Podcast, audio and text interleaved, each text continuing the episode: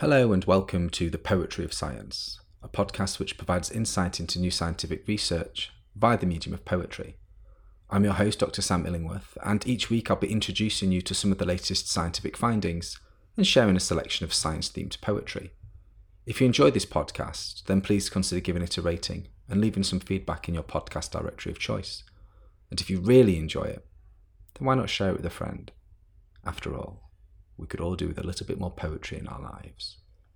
In this episode, I'll be exploring new research, which has developed a novel forensic tool for detecting the illegal trading of critically endangered cockatoos.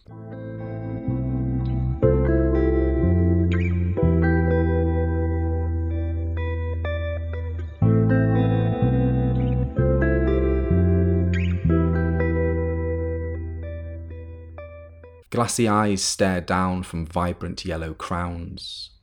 Solemn statues lined up for shady shopping trips to markets masked with colour. Wild or caught, traded or trapped, histories coalesce to capture this scene.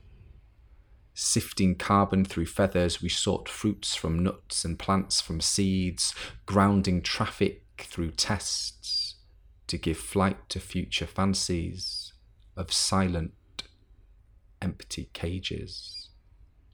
This poem is inspired by recent research published in Animal Conservation, which has shown that stable isotope analysis can be used to help combat the illegal trade of cockatoos.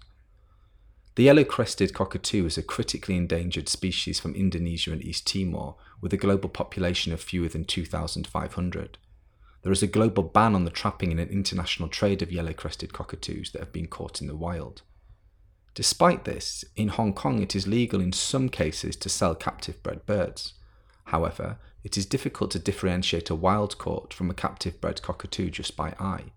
This means that illegally caught yellow crested cockatoos can be laundered in the legal market by claiming that they have been bred in captivity. This new study has identified a novel forensic tool for differentiating between wild and bred cockatoos by making use of stable isotope analysis. Stable isotopes are alternative forms of elements with different molecular weights that are found naturally and do not decay radioactively. Stable isotope analysis of elements such as carbon, nitrogen, and sulfur is used in ecology to trace the flow of nutrients through food webs. By using this technique on the feathers from Hong Kong's wild yellow crested cockatoo population and on feathers from pet cockatoos owned by private individuals, the researchers in this study have shown that both stable carbon and nitrogen isotope values differed significantly between wild and captive cockatoos, indicating consumption of different plant and protein types in their diets. Enforcement officials could apply this test in the future to determine whether a cockatoo has been raised in the wild or in captivity. This research therefore presents a powerful tool for government authorities in their efforts to regulate wildlife trade, both for yellow crested cockatoos and other endangered species as well. Now that you've heard the science, let me read the poem to you again. Glassy eyes stare down from vibrant yellow crowns.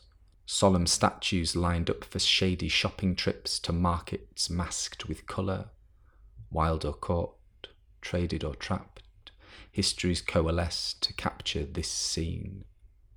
Sifting carbon through feathers, we sought fruit from nuts and plants from seeds, grounding traffic through tests to give flight to future fancies of silent, empty cages.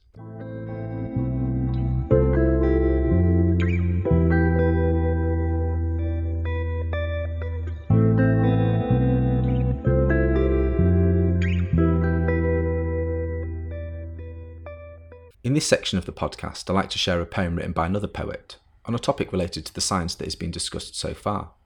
In this episode, I'll be reading The Cockatoo by Cid Corman.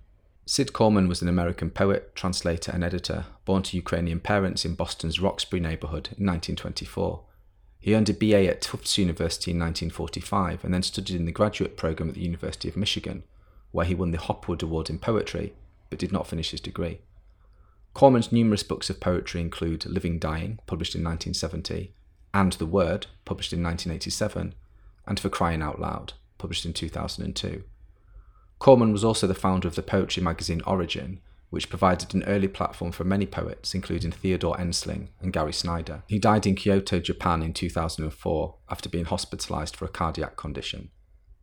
The Cockatoo by Cid Corman. The lazy yellow cockatoo at home down under in antipodal cold, accepts its outdoor cage with warmer plum, its narrow beak curving arrogantly, its sharply delineated claws exact a hold and a half on the sanctuary bars.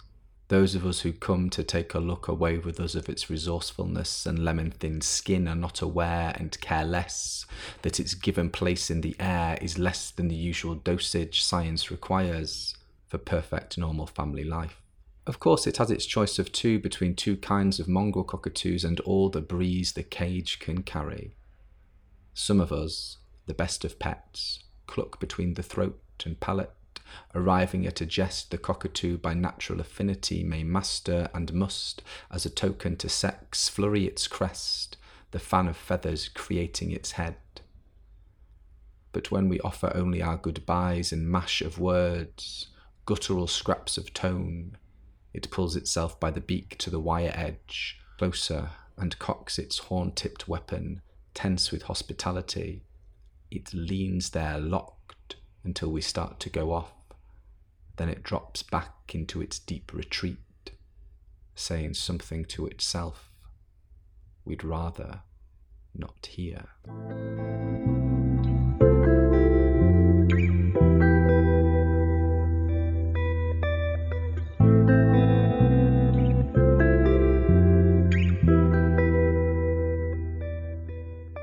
Thank you for listening to the Poetry of Science. If you want to find out more about the scientific study featured in this episode, or read any of the poems in full, then please visit the show notes at scipoetry.podbean.com. That's scipoetry.podbean.com, where you can also find out how to get in touch with any questions or comments you might have. Thanks for listening.